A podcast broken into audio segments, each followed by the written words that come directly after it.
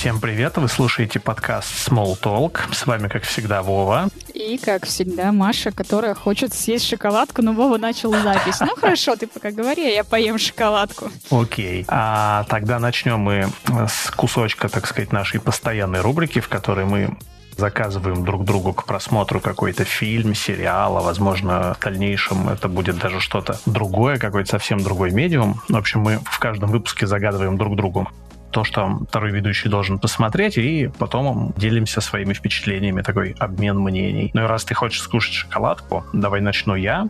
Давай, пока я дочавкаю сейчас, ага. поэтому ты начинай, а я продолжу. Да-да-да, ты мне загадала в прошлый раз фильм со мной вот что происходит. Российский фильм 2012 года. А, ну, что я могу сказать? Фильм я посмотрел, и так уж получилось, что он как-то попал прям не просто даже в мое настроение, а совпал с какими-то происходящими даже вокруг событиями и так далее. Собственно, а, фильм это драма, ну, как всегда у нас бывает в России, не без элементов комедии, вот, посвящена двум братьям, которые в преддверии Нового года вынуждены встретиться вместе в Москве. А, не за самые хорошие новости. Они узнают, что их там отец серьезно болен. После этого одному из братьев надо возвращаться в Волгоград, а второго ждет какой-то там очень важный корпоратив-встреча по работе и так далее, и у них начинает просто вот по классике все складываться, ну, не по плану. Одно цепляется за другое, все их планы идут коту под хвост, и в какой-то момент они просто понимают, что, ну, надо реально выдохнуть, остановиться, подышать немножко, передохнуть, потому что не всегда вот эта бесконечная гонка приводит к какому-то результату. И вот для меня это прям пророческий оказался фильм, потому что я его посмотрел, и следующие, там, почти следующую неделю после просмотра у меня примерно такая же была ситуация, и в итоге что мне пришлось сделать? Отдать отдохнуть немножко, остановиться, выдохнуть, и все пришло в норму. Вот, так что хороший такой российский фильм с хорошими актерами. Там Гоша Куценко играет прям довольно плохо, его классическая амплуа вписалась. Хорошие, хорошие актеры. Ну, ага. слушай, Гоша Куценко, знаешь, вот он когда попадает в свой образ, э, э, это хорошо. Конечно, когда перед ним ставят какие-то задачи, типа как в «Ночном дозоре», ну, это отдельная история. Нет, я с тобой согласна, что здесь в фильме он прям влился в свою роль, он прям вот на, на ней, вот на том самом месте находится, это правда. И режиссер фильма, собственно, Виктор Шамиров, который сыграл его старшего брата, он прям тоже, мне кажется, хорошо справился со своей задачей и как режиссер, и как актер. Согласна. Ну что, давай поделись ты впечатлениями, у тебя как-то пооригинальнее там было произведение, понеобычней. Да, так как Вова очень любит заказывать мне самые неординарные фильмы, он показал мне фильм тайского производства. Ну, там вообще несколько стран принимали участие. Там и Франция, и Таиланд, и Гонконг, но в целом это тайского происхождения фильм, который называется «Онг Бак». Называется он так а, в честь головы статуи Будды. В принципе, о ней пойдет речь в этом прекрасном фильме. Вкратце, это история о маленькой деревушке, а, которая называется Накпраду. А местные жители очень чтят, собственно, статую Будды, которая охраняет их деревню, да, и которая помогает им заниматься там земледелием и всем остальным. И путем, значит, какой-то специальной игры такого обряда выбирается там воин деревни, так сказать, да, это был Тинг, наш главный герой, собственно, который становится таким защитником деревни.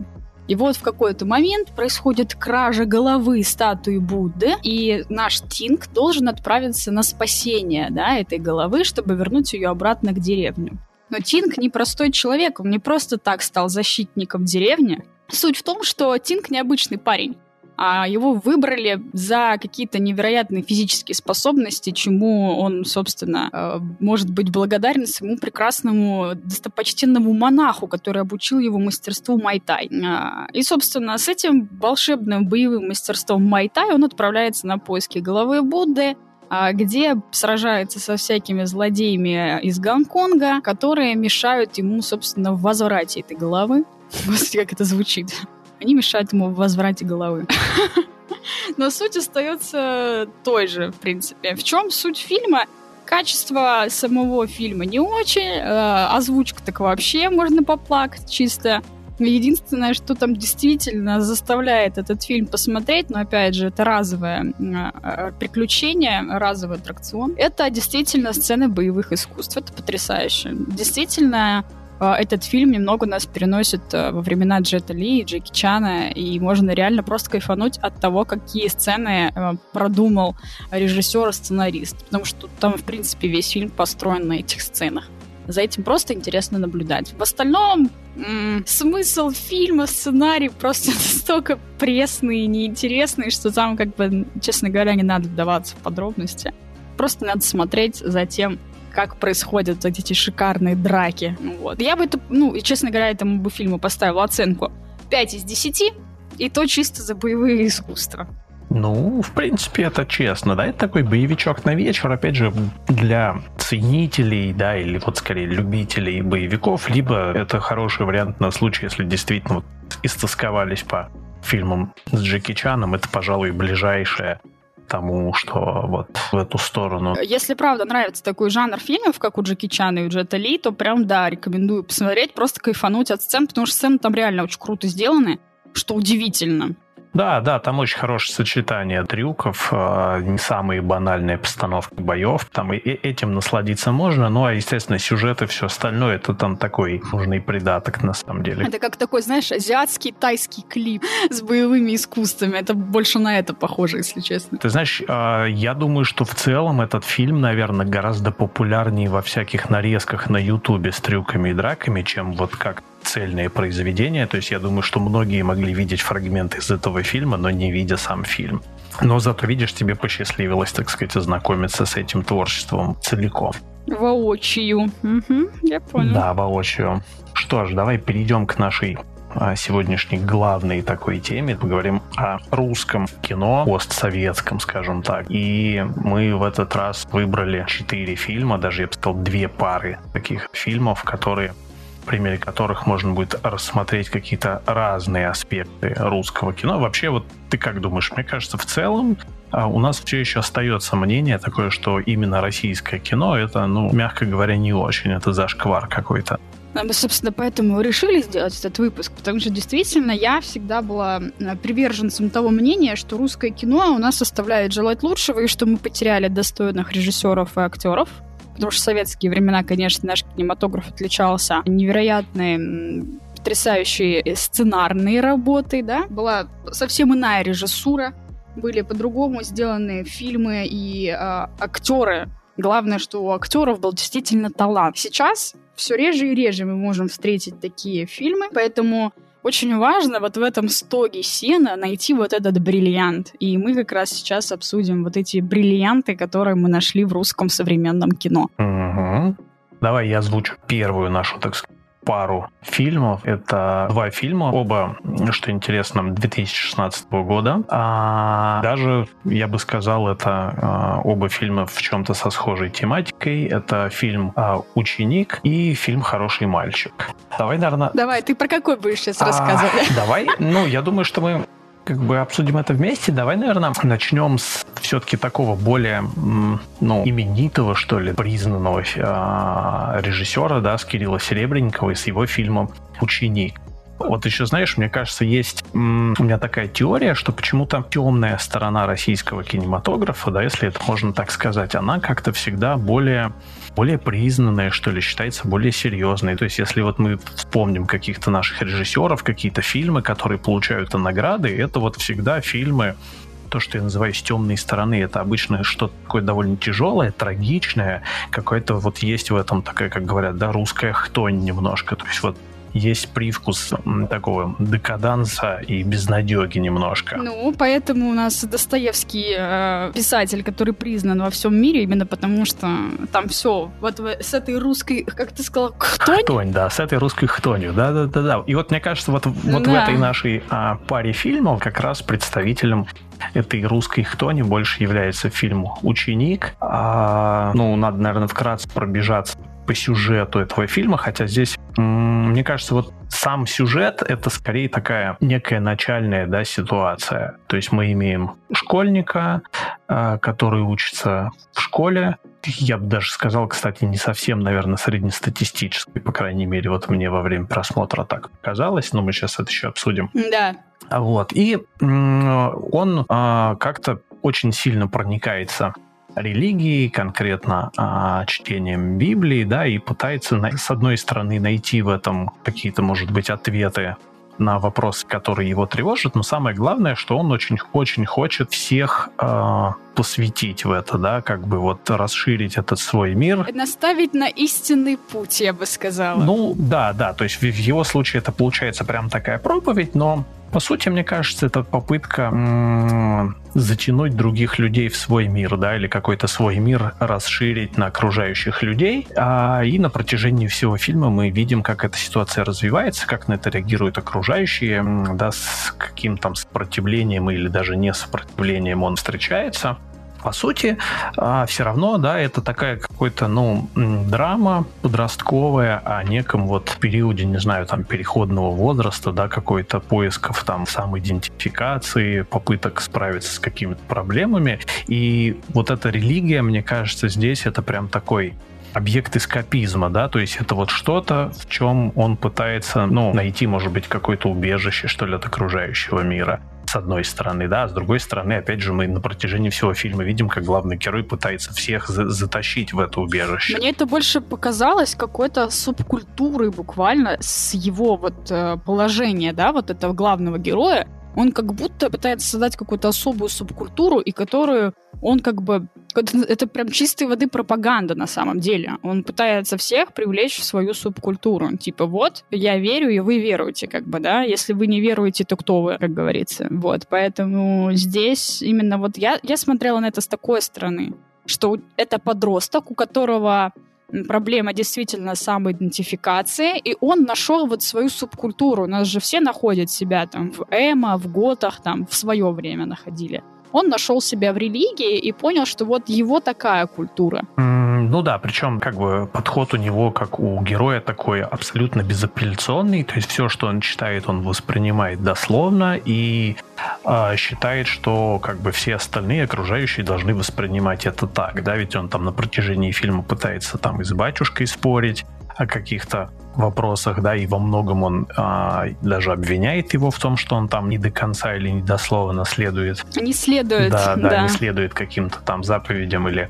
каким-то прям строчкам даже Библии. Но и очень интересно, конечно, показана э, реакция окружающих, потому что вот эта школа, почему я сказал, что она мне показалась нетипичной, ну, во-первых, у меня, например, в школе, не знаю, как у тебя, у меня в школе не было бассейна. Вот, и... Мне тоже. А еще не было такого маленького преподавательского состава. Ну, преподавательский состав, да, это здесь, наверное, обусловлен просто общим количеством актеров, которые были выбраны. Но в целом, то есть школа такая не совсем классическая, потому что вот эта ситуация с бассейном, мне кажется, это скорее больше был, да, режиссерский ход какой-то, чтобы показать еще вот этот момент там полового созревания, да, и каких-то э, других вопросов, которые главного героя будоражат. Угу.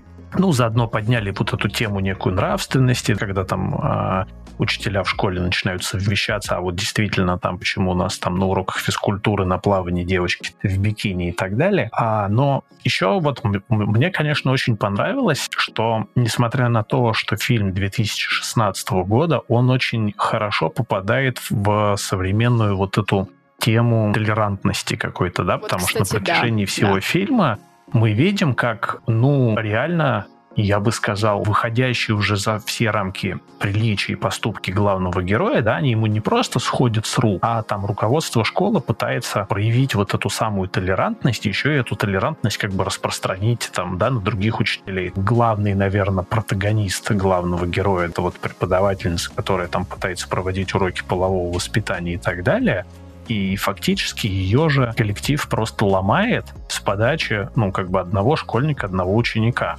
Да, то есть ей там пытаются объяснить, что вот раз вы преподаете теорию Дарвина, давайте мы еще расскажем о другом мнении, что это все-таки не так однозначно, потому что вот в Библии говорится по-другому и так далее. То есть, по сути, преподавателя, чья там цель это просвещение, да, и продвижение в том числе науки заставляют, но... Сбивают с пути науки, да. Честно, про сбивать с пути науки. Да, то есть заставляют отказаться от каких-то своих собственных принципов, И вот это интересно, потому что, с одной стороны, мы видим вот эту избитую в российских фильмах тему, когда система там прогнила или система не работает, и да, и противостояние человека системы. Но вот в этом фильме, что необычно, логично было бы ожидать, что будет противостояние главного героя и системы.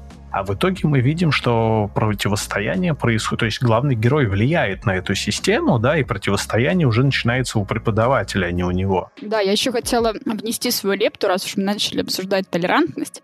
А, мне очень нравится, что несмотря на то, что это русский фильм 2016 года, да, не будем забывать, что там говорится про гомосексуальность. И эта тема довольно интересно там тоже раскрыта потому что наш замечательный преподаватель нам как бы раскрывает, что даже животные могут, да, относиться к гомосексуальности, то есть это нормальный в природе процесс, на что, собственно, наш замечательный проповедник юный говорит э, в строчке из Библии, которые подтверждают тот факт, что это грех, это грязь, ну и, собственно, начинает уже пропагандировать свою точку зрения.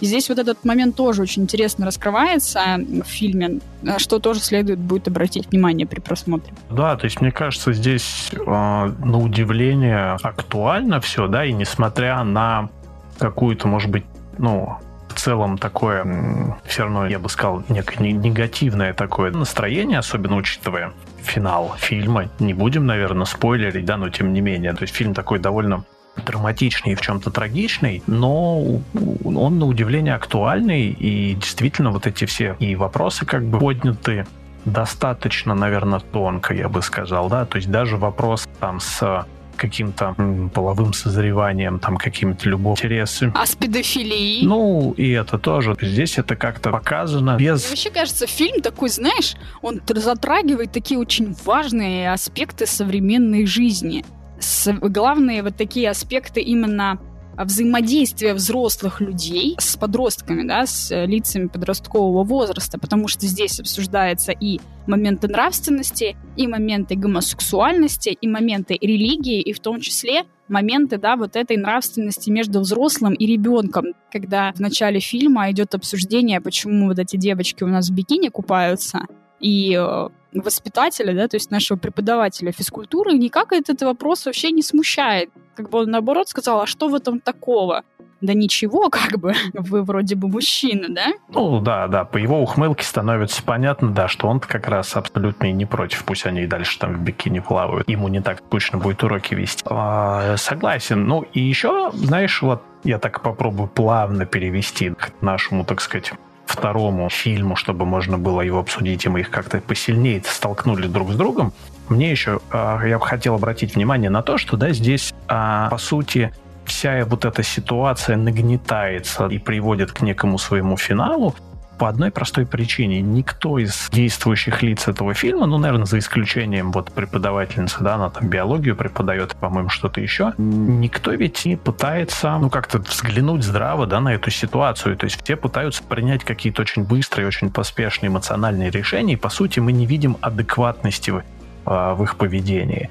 То есть в, в каждой ситуации, которая... Осознанности. Да, осознанности. То есть в каждой ситуации, которую мы видим э, в этом фильме, ну, нам, как зрителю, наверное, вот этот некий гротеск такой, да, преувеличенность и не совсем, может быть, реалистичность поведения некоторых персонажей, наоборот, помогает задуматься как раз о том, что, ну, вот на многие ситуации надо просто заглянуть здраво со стороны, и это позволит избежать огромного количества проблем и принять решение. И вот как раз, наверное, второй наш фильм «Хороший мальчик», мне кажется, это вот прям антипод ученика, потому что, ну, во-первых, он больше все-таки комедия, чем драма. Согласна. А, да как бы у него и основной жанр даже такой заявлен. И что интересно, там тоже у нас главный герой школьник, который сталкивается с, с вопросом там и самоидентификации, и поиска там какого-то признания, там любви и всего прочего, да, но при этом мы видим, что ну, он, вот он проявляет просто, не знаю, полностью соответствует, я бы сказал, названию этого фильма, да, то есть это просто такой обычный хороший парень, который ведет себя вот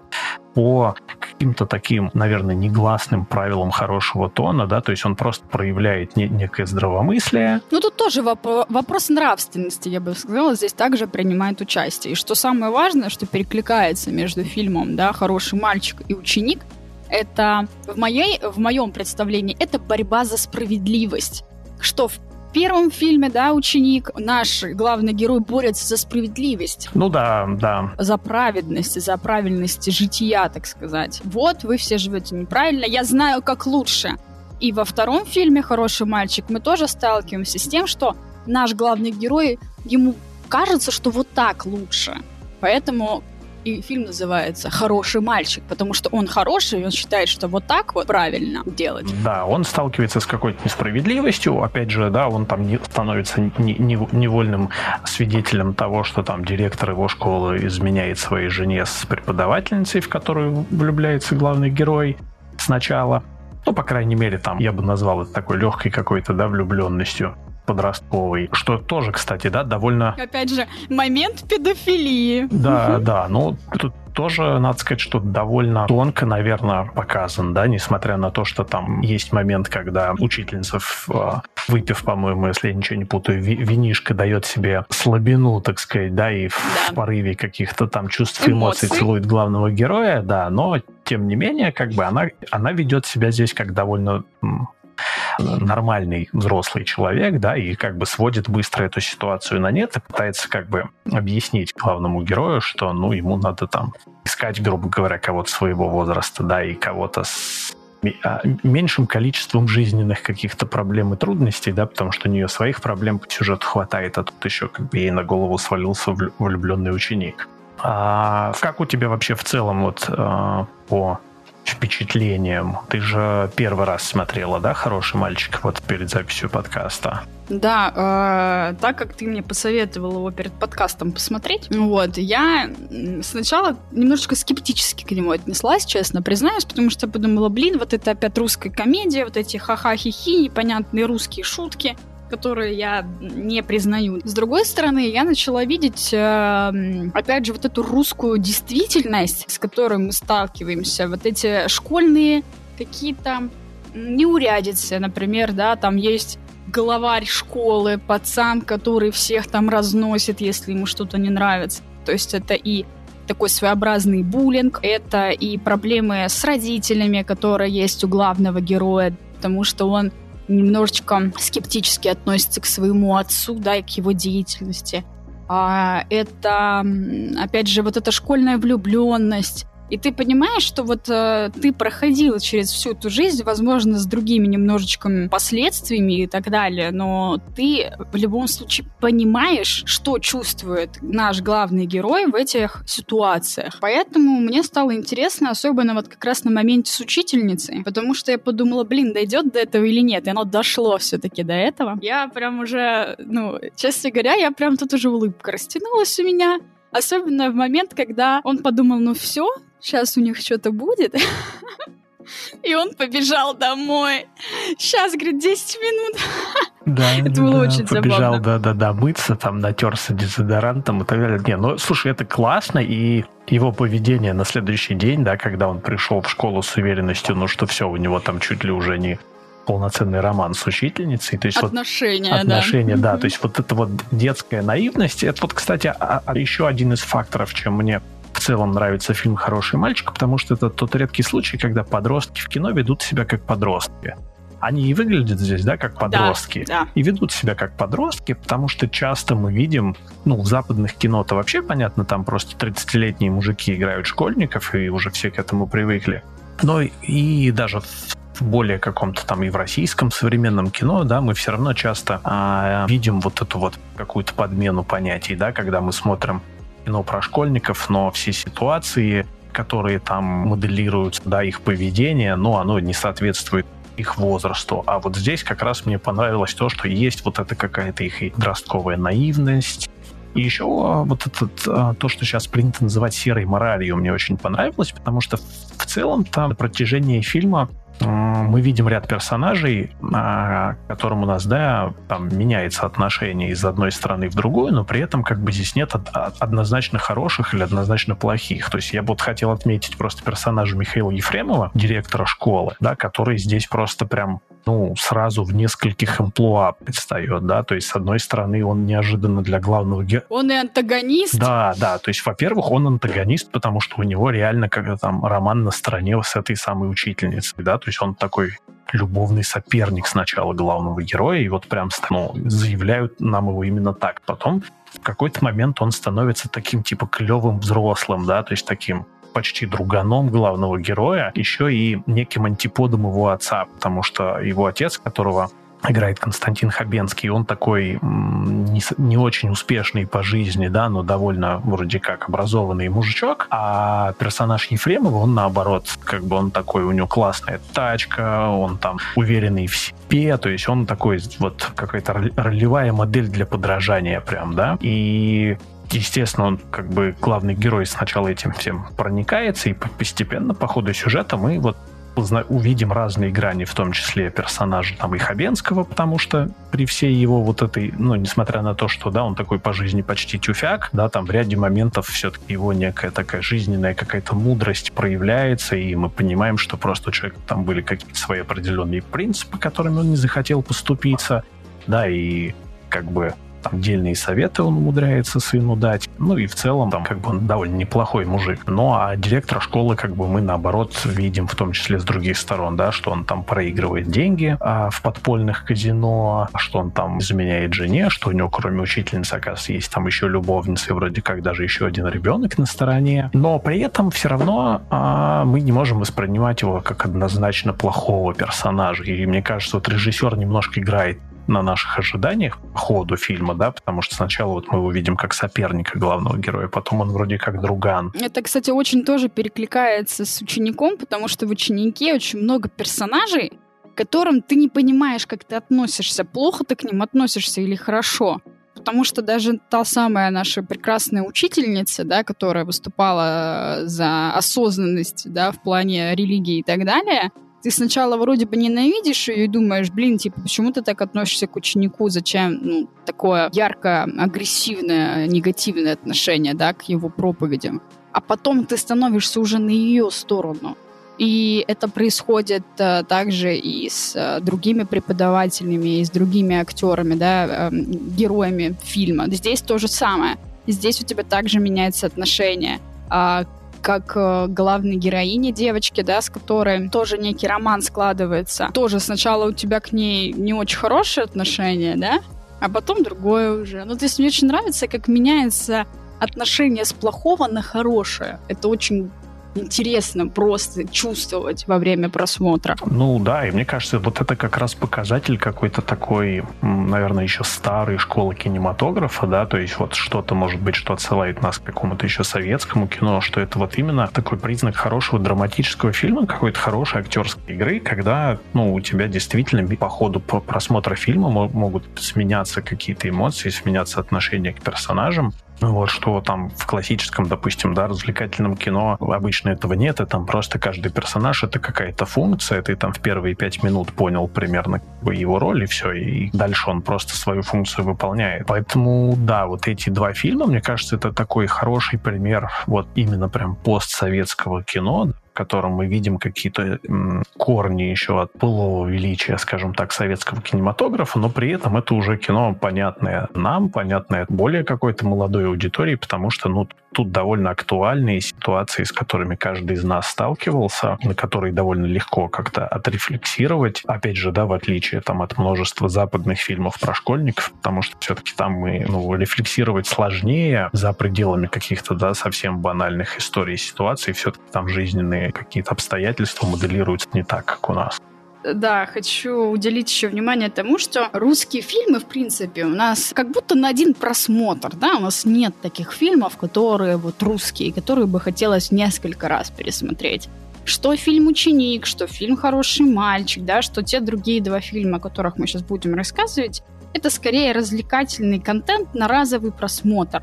То есть, ну, я бы эти фильмы не стала бы второй раз смотреть, если честно. Это не та старая школа, допустим, те фильмы, допустим, советские и вот постсоветские, такие как там фильмы в 90-х, «Брат», «Брат 2», которые мы готовы сейчас пересматривать.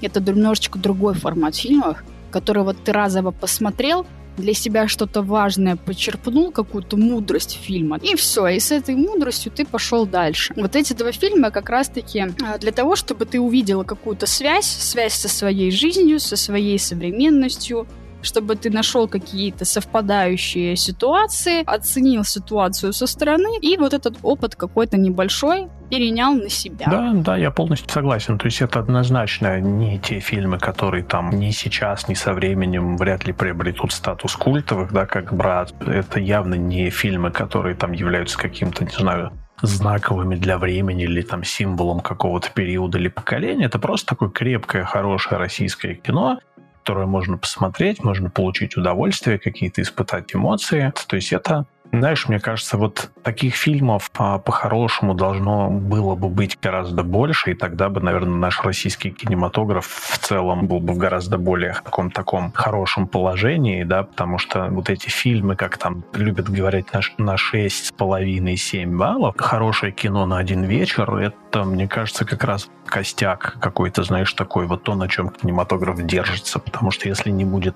много таких фильмов, то и много шедевров мы в итоге тоже не получим. Да, поэтому мы и говорим, что мы ищем бриллиант в стоге сена. Да. Давай тогда плавненько перейдем уже к другим фильмам. Эти мы, я думаю, обсудили уже, и очень много параллелей на самом деле. Можно реально вот эту сравнить темную и светлую сторону. Сейчас тогда было бы здорово сравнить светлую и темную сторону таких, наверное, экшен фильмов таких. Да, да, такой новой школы. Во-первых, потому что, ну, здесь оба режиссера скажем так, они очень молоды. Надо, наверное, сразу озвучить, да, что мы выбрали для второй, так сказать, пары а, фильм «Хардкор» Ильина Ишулера и фильм «Казнь» Ладо Гватания. Это оба фильма дебютных. Они, конечно, вышли немножко в разное время, и с одной стороны, может быть, можно было бы сравнивать «Казнь» и «Никто», но все-таки «Никто» фильм снятый за рубежом, да, и это уже вторая работа Ильина и Шулер в большом кино, поэтому, мне кажется, под противопоставление с хардкором здесь как-то и более честно, да, и более будет органично, потому что это вот две дебютных работы молодых режиссеров, а, режиссеров, наверное, вот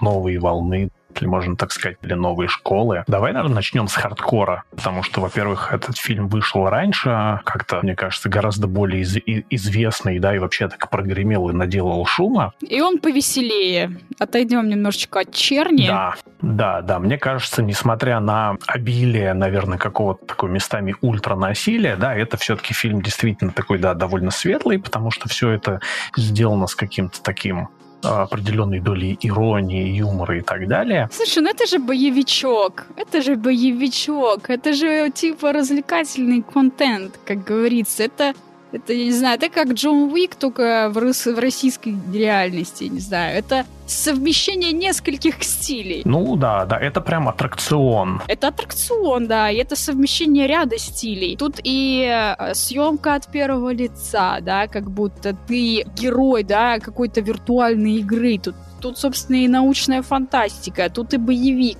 Но это реально прям аттракцион, в который ты погружаешься на там сколько, два часа, по-моему, он идет, если я не ошибаюсь. Да, да, где-то около того. 96 минут, да, полтора... Полтора часа. Да, полтора часа, ну это прям... Полтора часа вот этого аттракциона, эмоций, вот этих каких-то э, адреналина, который в тебе вырабатывается вместе э, с адреналином главного героя, поэтому это действительно это не грустно, это не страшно, это не как-то не вызывает негативных эмоций каких-то, да, там расчлененка, там что-то такое. Нет, это просто смешной, забавный, интересный, со своим чувством юмора, развлекательный контент. Я хотел бы тут даже, знаешь, немножко так отступить. У меня вообще особое отношение с фильмом «Хардкор». Во-первых, потому что я лично знаком с э, довольно большой частью команды, которая над этим фильмом работала, и начал следить за их творчеством еще до фильма «Хардкор». То есть я видел вот те два нашумевших трех музыкальных клипа, которые были сняты полностью от первого лица. Да. После да. которых, собственно, и, э, Бекмамбетов-то и предложил Илье помочь э, со съемками полнометражного вообще фильма, да, и заняться этой работой полнометражной. Ну и в целом вот... Надо прикрепить ссылочки. Да, я в описании прикреплю ссылки к этим двум клипам. В целом вообще для меня вот фильм «Хардкор» — это, знаешь, такая мечта. Вот воплощенная мечта. Потому что ну, мне даже сложно его, с одной стороны, ставить вровень с какими-то другими фильмами, потому что, ну, я а, реально понимаю, что это вот почти такие же ребята с улицы, как я, которые просто собрались и смогли снять кино. И этот настолько, мне кажется, яркий пример того, что это в принципе возможно. С одной стороны, э, великая школа советского кино — это какое-то такое большое да, наследие, но с другой стороны есть вот всегда некая такая степень консерватизма, которая ну, не всегда, может быть, дает дорогу молодым, да, не всегда как-то принято, вот даже у нас в России, во многих каких-то областях творческих, не очень принято просто так пробовать предполагается, что все-таки ты там должен какой-то там получить образование, ты там должен поработать сначала каким-то подмастерьем. Да и вообще, как так, как так пробовать без опыта, чтобы там, да? Да еще и да, еще и как бы не, не следуя никаким стандартам. И вот как раз про стандарты мне очень запомнилось такое, знаешь, а, заметка скорее, да, по-моему, это было как раз и а, одно из интервью самого Ильи Найшулера, когда у него спросили, слушай, почему вот у тебя такой стиль? То есть все-таки у него вот очень хорошо как раз получается какое-то такое развлекательное насилие, да, даже если посмотреть его клипы, которые он снимал там для группы Ленинград, клип, который он потом снял после э, фильма «Хардкор» для Уикенда, который тоже был от первого лица. То есть это вот какое-то, как ты правильно сказал, такое насилие, но оно абсолютно не пугает, и оно очень классно раз, может развлекать. Это не ультранасилие, как, а, как в апельсине в заводном, это вообще даже не рядом да. стоит. И вот мне кажется, что и он сам тогда предположил, что его, наверное, секрет это вот этот культурный код, который очень близок нам и нашему поколению, потому что он говорит с нами на языке, понятном нам, потому что он сам а, вырос и воспитал свой вкус на тех же вещах, что и мы. То есть это человек, который помимо там какого-то классического кинематографа, да, он а, смотрел те же, там, не знаю, боевики 80-х, 90-х, что и мы он очень любит играть в компьютерные игры. И вот мне кажется, что это один еще из ключевых моментов, потому что все-таки в компьютерных играх очень часто насилие используется как некий развлекающий фактор. Там к этому уже все привыкли и научились преподносить это вот с определенной гранью, да, чтобы тебя это не пугало, чтобы это не вызывало отвращения, чтобы это развлекало. И вот мне кажется, как раз у Ильи Найшулера очень круто получилось вот эту часть из медиума видеоигр перенести в кино. И, по-моему, ну, не знаю, он сейчас такой прям мессия, наверное, вот этого развлекательного боевика, потому что и вторая его работа «Никто» доказывает, что он просто прекрасно с этим справляется, и вот все его работы как режиссера там музыкальных клипов, то есть он вот действительно такой восходящая звезда такого экшен-кино с каким-то своим таким классным авторским почерком. И вот хардкор, ведь по сути, если попытаться просто перечислить те компоненты, из которых состоит этот фильм, но это какая-то мешанина из всего. То есть это как будто фрагменты из всех разных фильмов, игр и так далее, с чем мы сталкивались.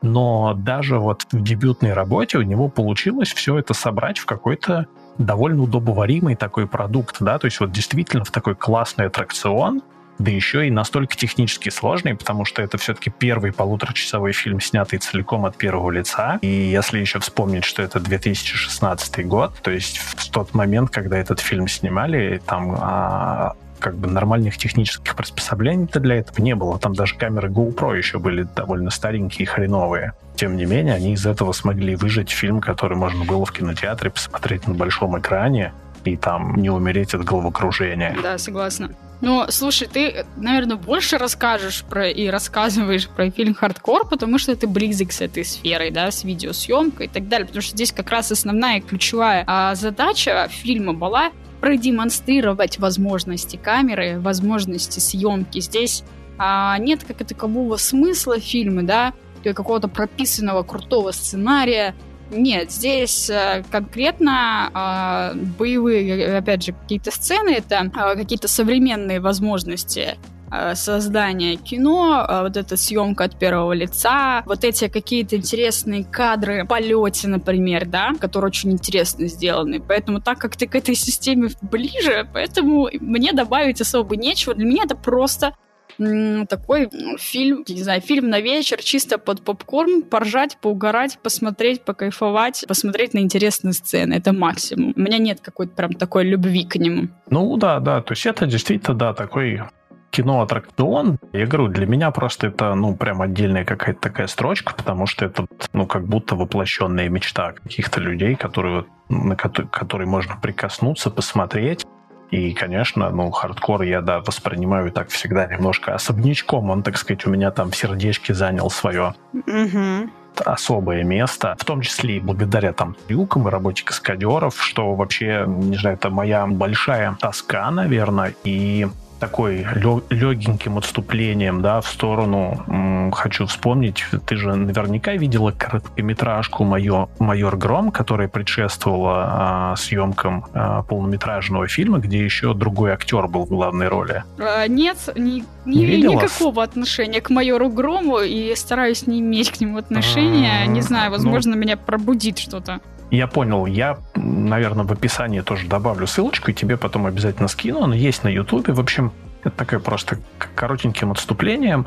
А до того, как а, стали снимать вот фильм «Майор Гром», который мы все увидели, да, от режиссера фильма «Лед», а изначально как бы была немножко другая концепция, был выбран другой актер на главную роль, и был снят там 20, по-моему, минутный фрагмент, который должен был войти в итоговый фильм. А режиссером тогда выступал сам, я уж не помню, кто он там, ну, директор этого, в общем, издательства «Бабл». Впоследствии он остался просто на должности должности продюсера. И за съемку и за весь экшен отвечала та же самая команда, которая работала над фильмом «Хардкор». И вот это просто моя большая грусть и печаль, что впоследствии над фильмом полнометражным они уже не работали, потому что ну, уровень экшена, который они смогли продемонстрировать вот в той 20-минутной короткометражке, он просто на голову выше, чем все, что мы увидели потом в фильме. Поэтому я обязательно поделюсь с тобой ссылочкой со слушателями, чтобы, если кто-то не видел, чтобы можно было просто посмотреть и немножко вот понять, чего мы лишились, что мы могли увидеть на большом экране, потому что, мне кажется, это был бы действительно классный такой, знаешь, российский комикс-муви, а не то, что мы получили в итоге. Давай мы тогда аккуратненько, да, перейдем с хардкора на фильм второй, это фильм «Казнь», о котором я очень хочу поговорить, потому что если мы говорим про экшен, то в фильме «Казнь» свой экшен. Он не такой, как в «Хардкоре», но тоже занимает очень интересную позицию, о чем я тоже очень хочу поговорить. Я уже прям жду не дождусь, когда мы его обсудим. Давай, тебе слово, начинай. Ты мне посоветовал этот фильм совсем недавно, да? А так как я дикий фанат всяких триллеров э, и психологических в том числе. И этот фильм действительно относится к моему любимому жанру. Это триллер, причем это действительно триллер еще и психологический в том числе, и это еще и детектив, ну, то есть это прям такая классная сборная солянка моих любимых жанров, просто для того, чтобы поразгадывать вот эту тайную загадку, которую нам загадал режиссер. А режиссер, кстати, да, мы уже упоминали бы, это Лада Кватания. Как правильно, кстати, Лада или Ладо? По-моему, Ладо. По-моему, Ладо. В общем, в чем, собственно, заключается смысл этого прекрасного фильма? Это 80-е, 90-е годы. Это расследование дела о серийных убийствах одного из маньяка, которого ищут уже на протяжении 10 лет. Очень важно было найти, кто этот маньячелло, и почему он постоянно таким интересным, своеобразным образом убивает своих жертв. В чем прикол убийства его жертв? Он их не расчленял, он как-то вы, вы, вырезал руками, как-то вы, корчевывал из них матки и почему-то засовывал им в рот землю. То есть он их, видимо, избивал, затаскивал там куда-то в лес, что-то с ними делал, потом уже вот нужные, нужные себе, а, как это сказать, как в играх это называется, когда ты себе там что-то, атрибуты какие-то себе за, забираешь, артефакт. Ну да, или там, не знаю, лут какой-то собираешь, да. артефакт. Артефакт, да. который он забирал себе, это как раз были женские матки. А причем выбор женщин был тоже довольно интересным. То есть он выбирал жертв таких не совсем приглядных, жертв, которые напоминали ему его мать я бы так сказала. Собственно, о чем нам потом более подробно расскажут вследствие фильма. Наш следователь из Садовыдов, замечательный, да, там, опытный следователь, который приходит в новую команду и получает в работу это дело. И ему нужно вместе со своим напарником докопаться до истины, поэтому они ищут все несостыковки, улики собирают и так далее – и э, несостыковок очень много, улик очень мало, э, и найти вот этого самого нашего маньяка ну, буквально не представляется возможным, потому что очень много похожих типажей, которые э, могли бы принимать в этом участие. Да? Догадок было очень много, подозреваемых тоже было очень много, и сам фильм такой на самом деле очень напряженный, потому что ты все время хочешь как бы приложить какую-то свою руку и помочь следователю следователю найти преступника, да? Показаны разные интересные... Ну да, но он как будто прям через болото продирается. Вот ты прям чувствуешь вот это сопротивление да. окружающего какого-то мира, да? Вот все прям мешает Все ему. мешает, все сложно, его, ему еще капают на мозги из министерства, да, говорят ему, какого черта мы до сих пор не раскрыли это дело, то есть постоянно накапливается вот этот давление. Причем давление, которое длится на протяжении всего фильма, за что я, в принципе, и люблю все триллеры, особенно психологические. Потому что ты испытываешь давление на протяжении фильма. Я не буду рассказывать спойлер, как это все происходит, э, как нашли убийцу, нашли ли его вообще. Потому что это надо досмотреть просто до конца, иначе будет неинтересно. Я, наверное, вложу основной смысл, почему фильм называется «Казнь». А в начале, когда мы ну, видим сцену да, одного а, из расследований, да, первые вот эти попытки, наверное, найти улики и так далее, наш следователь рассказывает своему напарнику очень интересную историю про то, как совершалась а, казнь. Господи, как же она называлась там? Надо было выписать название этой казни. В общем, там какая-то была казнь. Я найду сейчас это. Либо давай ты лучше будешь искать, как это называлась эта казнь, а я а, пока расскажу. Uh-huh.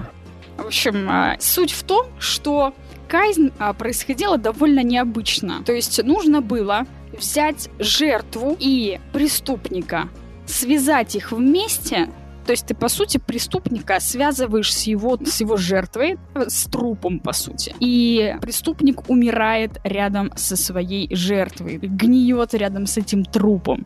Ты нашел, как казнь это называется? Нет, слушай, это оказалось не так уж и просто. Пытаюсь найти, но вот. что-то пока мне не удается. Но, в принципе, основную суть ты все объяснила. Да, то есть это как бы, да, действительно такое, я бы сказал, смесь пытки с казнью, да, но по сути а, от, как, как, как бы убийца умирает от содеянного им же, да, то есть это вот такая своеобразная какая-то форма, что ли, прямой расплаты, да, то есть когда человек вот на себе ощущает все последствия своих действий прям физически. Да, мне еще очень нравится, что а, зрителя постоянно путают а, в процессе просмотра фильма. Ты сам уже не понимаешь, э, те ли подозреваемые являются маньяком, а, а кто вообще какую роль занимает.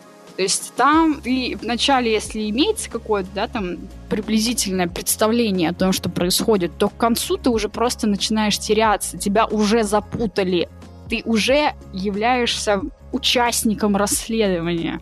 Поэтому эмоции, которые ты испытываешь на протяжении фильма, прям довольно сильные и интересные. А, и также я очень хочу уделить особое внимание актерскому составу, который просто на самом деле поразил меня точностью а, проявления своих каких-то эмоций и так далее. То есть, ну, реально актерский состав очень крутой. Ну, главный герой у нас это Исса Давыда, да, наш следователь, которого актер это Ника Тавадзе. Очень крутой. Я, я впервые в жизни про него услышала и увидела, но он так прям лаконично вошел в свою роль. Он прям как будто был создан для нее. Прям такой интересный типаж следователя. Такой вроде бы и хладнокровный, и вроде бы такой эмоциональный, и тоже внутри какой-то ранимый. То есть, ну, очень круто, он прям продемонстрировал все эти качества. А второй, собственно, наш... А, ты что хотел сказать? Ну, да, да. Знаешь, я... мне просто понравилось, что ты именно упомянула вот эту казнь, про которую рассказывал главный герой, потому что это еще, мне кажется, классная аллюзия на все то, что в целом мы видим на протяжении фильма, что происходит с разными героями, да, потому что из непосредственно главным героем с Исой Давыдова все, что мы видим на протяжении фильма, это такое, ну, своего рода ну, не то чтобы расплата, да, но он на протяжении всего фильма находится под грузом а, всего, что он там сделал, пережил, да, то есть вот как будто бы он тоже привязан к какому-то вот этому гниющему трупу, да, он привязан к вот этому делу, которое он не может распутать, и оно на протяжении всего этого времени давит на него. Многие другие тоже персонажи, мне кажется, в этом фильме, они вот находятся каждый привязан как будто к какому-то своему собственному трупу, да, каждый свой крест такой вот несет, и вот это очень хорошо как-то подогревает всю вот эту в целом на какую-то, да, такую тяжелую напряженную атмосферу этого фильма. Это, наверное, вот действительно зря... Да, я еще хочу... Угу, говори, говори. Я просто хочу добавить еще, что очень круто, что в этом фильме идет такая интересная градация по главам. А, здесь режиссер нам предлагает пережить каждую главу. Да? У нас а, следователь разграничивает да, какие-либо преступления а, на принятие, на гнев, на депрессию, на торг и так далее. Как, в принципе, ведется разговор с преступником и какие да, этапы а, выведения преступника на правду, так сказать. Ну, опять же, да, сначала преступник у нас отрицает свою э, участность, приучастность э, к преступлению, да, потом у нас идет гнев, то есть э, здесь уже преступник начинает нервничать, его раздражают, что его обвиняют. Потом начинается торг. Здесь уже начинается торг между следователем и преступником. Потом происходит депрессия, то есть э, преступник понимает и осознает положение, в котором он сейчас находится. Он понимает, что все, он раскрыт. У него начинается момент депрессии, далее идет момент принятия. Все, он уже свыкся с той мыслью, что об, о нем уже все знают, да, как бы его вывели на чистую воду и так далее.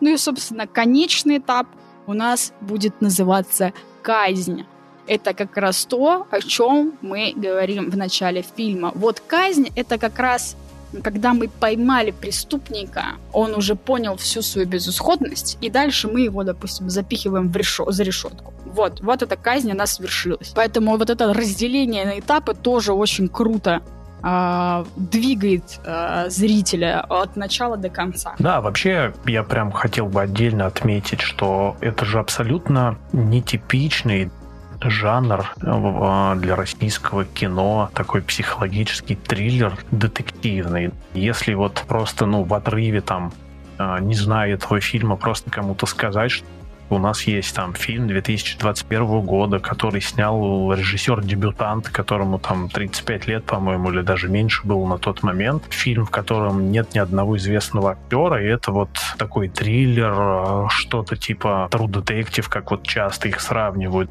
настоящий детектив, но по-русски, как будто бы, да, в это трудно поверить. То есть как будто бы, если вот э, мы от кого-то бы из знакомых просто услышали бы вот какое-то такое описание, ну, мы бы очень предвзято к этому отнеслись. То есть очень тяжело ожидать от этого такого эффекта, да, такого качественного результата. И отдельно я бы даже хотел отметить еще картинку в этом фильме, потому что, ну, там действительно классная работа проделана там операторская работа, костюмы персонажей, да, все окружение, работа команды там по реквизиту и так далее проделана прям, ну, колоссальная, потому что фильм, он еще и эстетически а, приносит удовольствие, то есть его действительно приятно смотреть, как будто бы это там, я не знаю, ну, какой-то голливудский фильм, то есть фильм, который вполне бы можно было бы, не знаю, там продать какому Netflix, а может быть, кстати, его там даже и показывали. Я не выяснял этот момент, но это вот действительно такая классная работа, без каких-то поблажек, да, на то, что это там режиссер-дебютант или на то, что это российское кино.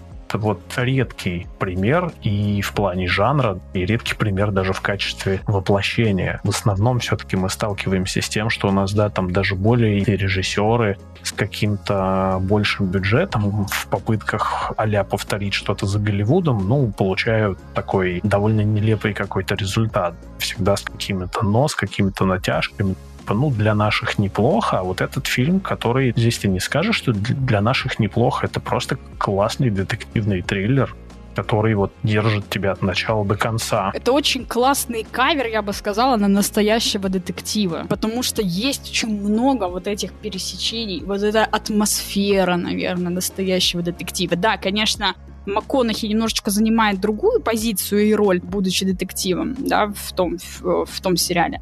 Здесь у нас другой следователь, конечно, у него совсем другая позиция и другая роль, но атмосфера очень похожа, потому что мы видим какого-то маньяка очень со своеобразными а, преступлениями, которые очень хочется и интересно раскрыть. Очень много путаницы, очень много именно психических вот этих непонятных состояний, которые преследуют и главного героя в том числе, и преступника, за которым гоняется главный герой, и окружающих людей, да, тех же самых напарников и так далее. Так что есть вот эта параллель с, с настоящим детективом. Да, вот это просто очень часто в каких-то рецензиях, во мнениях на этот фильм я слышал. И, в принципе, когда первый раз я об этом фильме узнал, мне его тоже а, рекомендовали и советовали как вот именно настоящий детектив по-русски, поэтому всем любителям жанра, там, детектив, триллер и так далее, я прям однозначно могу советовать. И, в принципе, мне кажется, этот фильм, который можно посоветовать практически всем, просто для того, чтобы, говорю, вот прикоснуться к этому и посмотреть, что русское кино, оно бывает вот и такое в том числе, да. А что ж, давай, наверное, мы перейдем уже к нашей, так сказать, второй части нашей постоянной рубрики, да, загадаем друг другу что-то к просмотру, что мы сможем обсудить в следующий раз. Давай начну я. Я попробую в этот раз отступить прям, знаешь, вдвойне в сторону. Во-первых, я тебе загадаю не фильм, а сериал. Во-вторых, это будет еще и анимационный сериал, который называется «Легенда о Вокс-машине» или «Легенда о Вокс-макине». Я тебе обязательно скину ссылочку на него. Mm-hmm. Очень будет интересно твое мнение и вообще как ты отреагируешь. И заодно немножечко, мне кажется, мы а, отшагнем в сторону от просто темы кинематографа, да, и, и кино в целом. Мы сейчас сериалы друг другу будем советовать? Почему нет? Дело за тобой. Ты можешь загадать мне, пожалуйста, можешь сериал, можешь фильм. Тогда вопросик. Смотрел ли ты сериал «Дрянь»? Слушай, мне кажется, что нет. Довольно знакомое название, но нет. Я думаю, что я с ним не знаком. И так как я фанат английского кинематографа, и ты уже посмотрел а, один из сериалов, который я тебе рекомендовала, да, это... Господи, как же он? Будет больно. Будет больно, вот, будет больно. Вот, это фильм «Дрянь», тоже английского производства. Фильм, сериал.